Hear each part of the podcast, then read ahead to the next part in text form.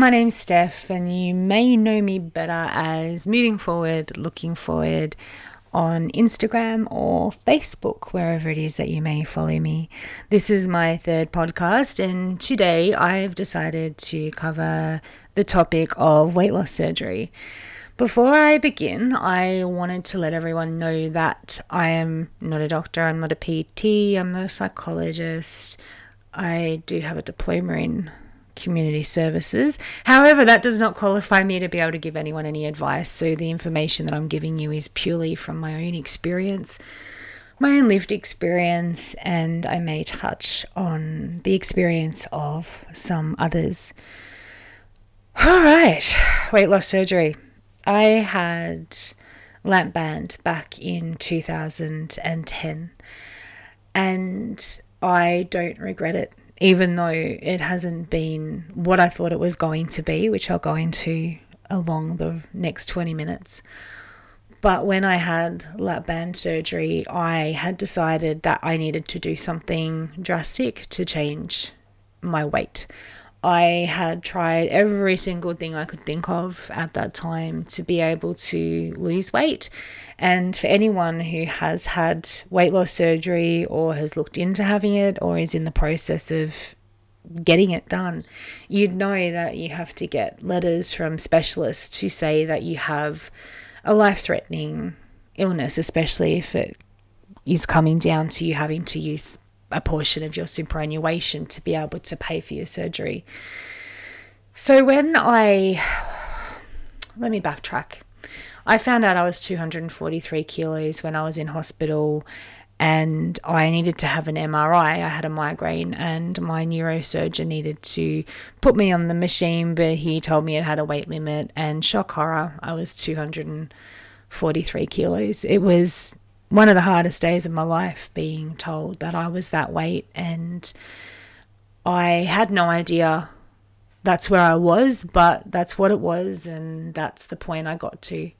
I met with my surgeon, who is an absolutely fantastic man, and he explained to me what lap band was, how it would help me, and the process in having it done. And I chose to go down that path. A couple of people asked me why I didn't go with the sleeve or the bypass. Simple answer for the sleeve is there wasn't a lot of information about the long term effects of it. And the simple answer for the bypass is the fact that it was dangerous enough for me to have an anesthetic at that weight for the length of time it re- was required to have a lap band fitted. It would have been a lot more dangerous for me to have the bypass. I was required to have Optifast for eight weeks prior to my surgery. And oh my gosh, Optifast is revolting. it's actually probably not that bad if you only have to have it for a couple of weeks. But the reason you have Optifast is so that you can shrink your liver so that you can have a safe surgery and so that your surgeon is able to get the band around your stomach successfully. First go, keyhole preferably.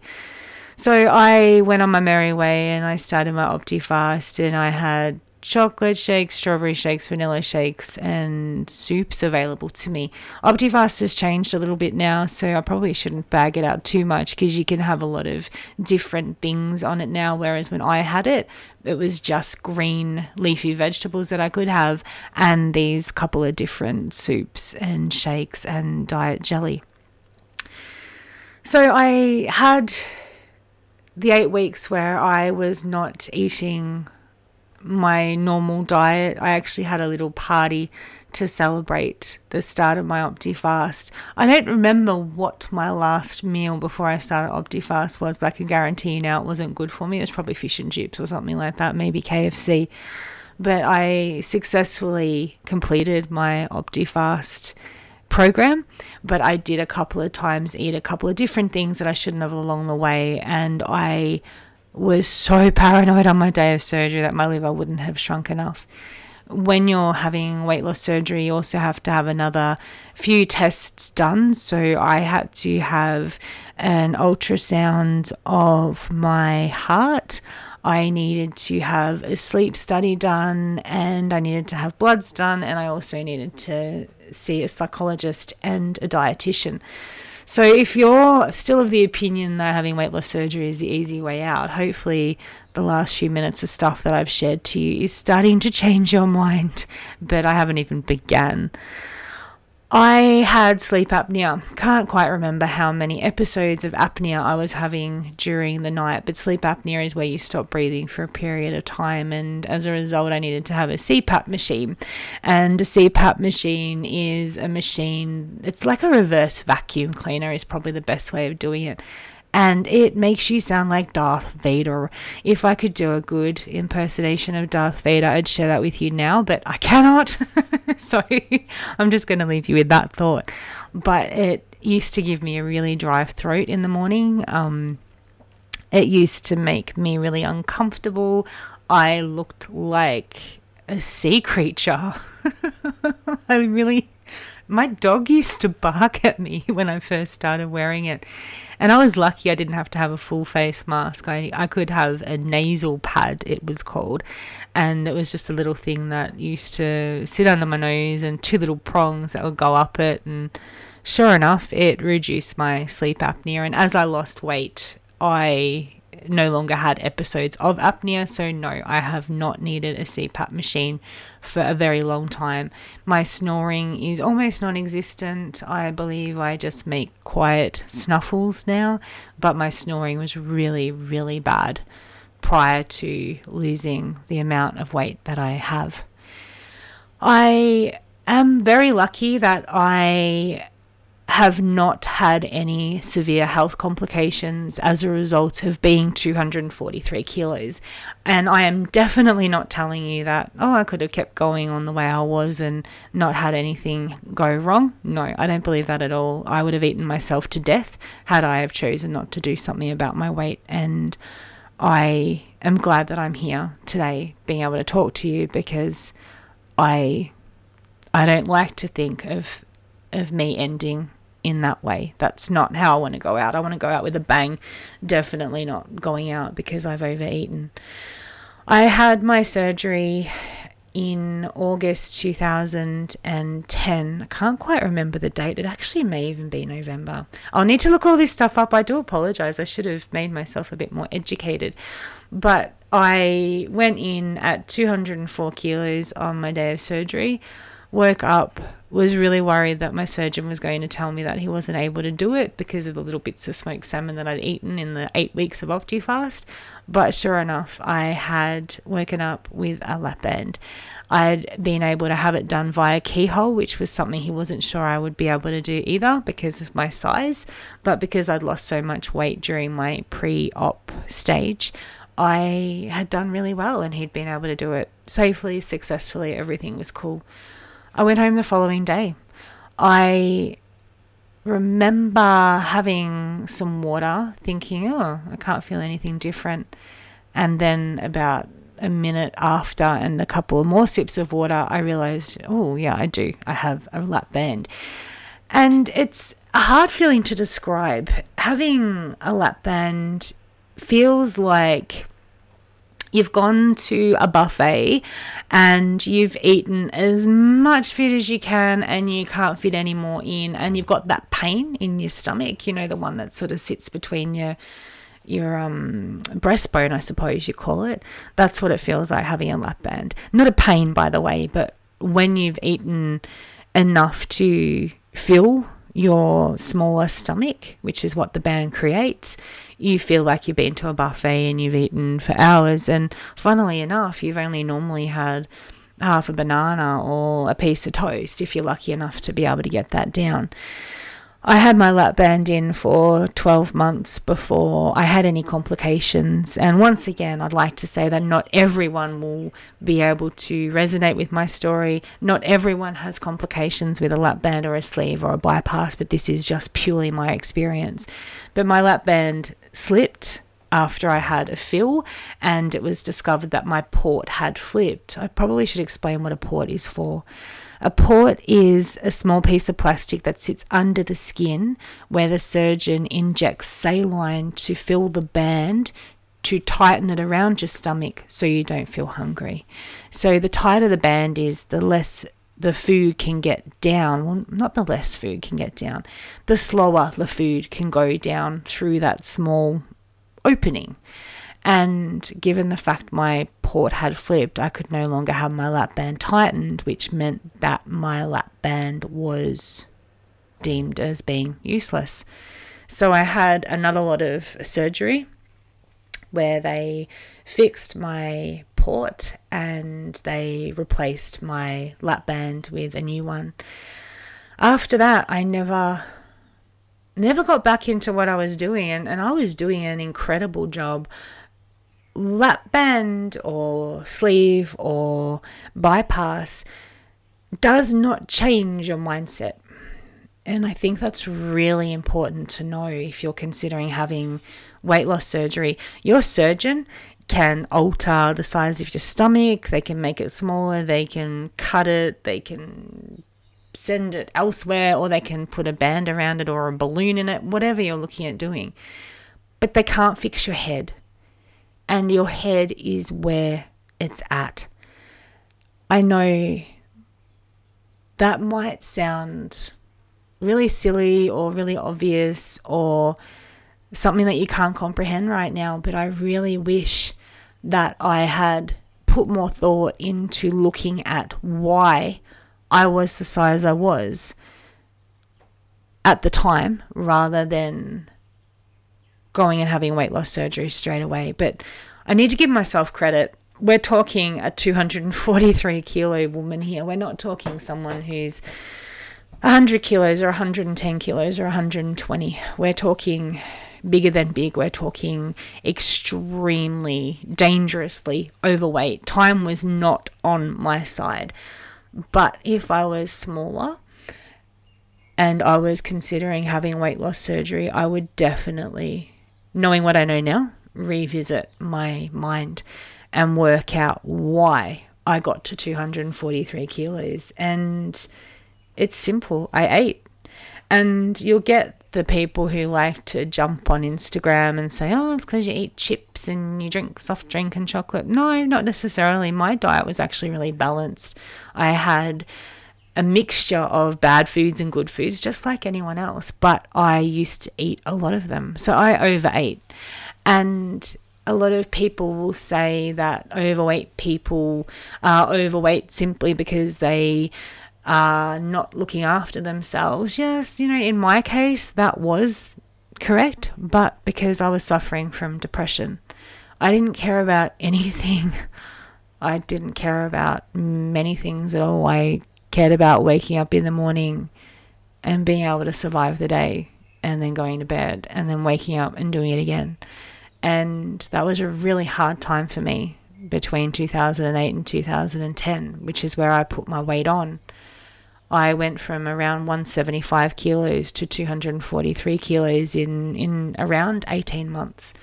And it was as a result of depression. And it infuriates me when I see people online saying, oh, there's no excuse for being overweight, or it's simply because of this and that and the other. There are so many different medical reasons as to why someone may be overweight and it doesn't always mean that that person doesn't eat well. It's sort of like saying only skinny people have asthma. They don't. I have asthma and I'm not skinny, but it's it's you can't say that the only reason people are overweight is because they eat too much because it's not not true. But in my case, yeah, you know what? I'll own it and I'm not ashamed to admit that. But I had underlying reasons as to why I was that size. And I only recently felt that I was ready to tackle the reasons as to why I got where I did. So, as part of my pre surgery requirements, I had to see a psychologist. Now, I still see this psychologist. She is the most incredible woman. I have learnt so much from her. I have learnt so much in that room. And I value the fact that I had that interaction with her initially to the point where I still see her today. And it's funny because we haven't actually spoken a lot about my weight, a lot about the problems that I've had with it. We talk about my successes with it. We talk about how I'm doing. We talk about how I'm going. We talk about the struggles that I have with it, but we've never actually really delved into a lot of why I got where I did. I did a lot of that with my psychiatrist. I did a lot of that on my own. I've done a lot of that in workbooks, and I find it hard to speak about, but I'm sure at some point along the way I will share some of that with you. But I think knowing that it's up to you is really difficult to accept sometimes. And knowing that you're able to do it, even though sometimes you might not think you can, you are able to do it. And it's not always going to be easy. And it's not always going to be fun. And it's not always going to be pretty, but you can do it. The other thing I think, too, I wish I. I knew I accepted was that I didn't wake up one day at 243 kilos and oh shit, I'm 243 kilos. It happened progressively, just like coming down from that number is going to happen. Whether you have weight loss surgery or not, you're not going to wake up at your heaviest weight one day and then wake up healthy and fit the day after. It doesn't matter what way you decide to lose your weight, it's not going to happen instantly. It's not going to happen straight away. My only wish for anyone having weight loss surgery or considering it is that you are able to get your mindset right. And what I've seen a lot of is people who have weight loss surgery, that's what it's taken for them to be able to go, right, I want to go to the gym. It's taken them just to lose a couple of extra kilos first before they've got that confidence to step out of the house and go for a walk or go for a swim. It's taken them that process to be able to feel like they are ready to do it and get it done. But on the other hand, I've seen people who have had weight loss surgery, they've dropped a lot of weight and they're still eating the same foods that they were eating at the beginning. And just like any weight loss surgery, your surgeon will never say to you, Oh, it's going to be successful and you're never going to be big again, and things like that. There are risks of needing to have your sleeve redone. There are risks of overeating with your lap band and creating what they call a pouch. There are so many different things that can go wrong with bypass as well, and that's why it's really important to get your head right and to work on those issues as to why you got where you you are or were to begin with. There are some incredible weight loss surgery success stories, and I am honored to say that I follow a lot of them on Instagram and I'm friends with so many people who have done so well, and it makes me so proud to see them achieve what they're achieving. I am blessed that I'm on both sides of the fence. That I had weight loss surgery, it worked to a point, and then it stopped working, and then it stopped working again, and now it's not working. I need to have another lot of surgery, but I'm not in a hurry to do it. I need to have my port flipped again if I'm going to have my lap band work, and my lap band does not work as I explained because my port can't be filled. But I'm enjoying doing it on my own because the first time in my life I actually feel like I'm in control and I'm feeling accomplished. Yeah, you know what? I'm not losing weight as quickly as I would if my lap band was working, but I am feeling in the right headspace that I can do this. And and I've been feeling like that now for 18 months. And it's a really really good feeling and I am always going to advocate for people who have chosen to have weight loss surgery because it's not an easy decision. You can't just go to your doctor and say, Yeah, you know what, I want weight loss surgery. Sure, go and have it tomorrow. It's a massive process, as you've been able to hear me when I've shared my story about it. It's not just something like, say, for example, tablets that you can take to lose weight. Duromine, I'll use that as a perfect example. Go into a doctor. You don't even really need to know that doctor. He'll give you Duromine, go and get it then you'll have diarrhea and potential heart problems and it messes with your mind if you have mental health and this is just from seeing people on it this is not from my own experience that's one thing i did not try was duromine but that's so easy to get, yet there's a lot of complications that go along with that. Whereas weight loss surgery isn't something that's simple, it's something that you put a lot of thought into. And I admire anyone who's been brave enough to look at themselves and go, you know what, I want to change. But right now, I don't think I can do it without help. And I am really proud of people who have been able to continue on successfully after having that surgery because that is hard. It's hard having to change all your habits. So, you know, you may have been able to eat chicken before your surgery, after your surgery, you can't. Chicken's healthy, depending on how it's cooked, of course. You've got to learn different ways of eating. You've got to learn how to vomit discreetly in public because you know what? That's part and parcel of it. If you eat something that didn't go down well, you're going to chuck, and it's not fun. so it's it's tough, and it's not the easy way out, but it gets results. And if you make it work for you, you will find it is something that will help you achieve your goal. And weight loss surgery is merely a tool. That's all it is. It's a tool that a person will get to help them lose weight. How they use that tool is up to them. Whether the tool works for them is another thing as well. And I think a lot of people don't yet realize that, regardless of what type of weight loss surgery a person chooses to have, that weight loss surgery is not a magic wand to make you want to go down to the gym. There's not like some kind of magnet embedded in my lap band that's joined up to my gym that drags me there involuntary a couple of times a week. That's not how it works. You can still eat badly after you've had weight loss surgery. You can still continue to make bad choices after you've had weight loss surgery. So it's not something that will make you choose to have a salad over a Big Mac, for example.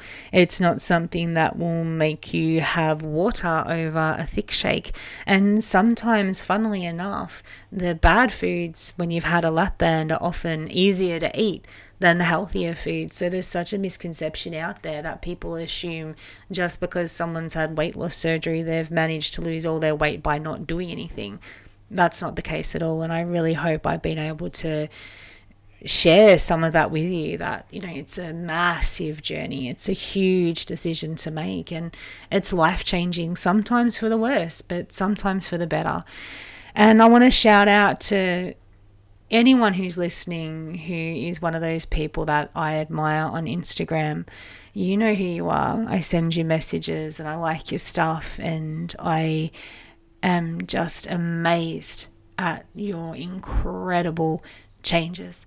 It is just, oh my gosh, so empowering to watch these people go to the gym every day and do things that they never, ever thought would be possible to do.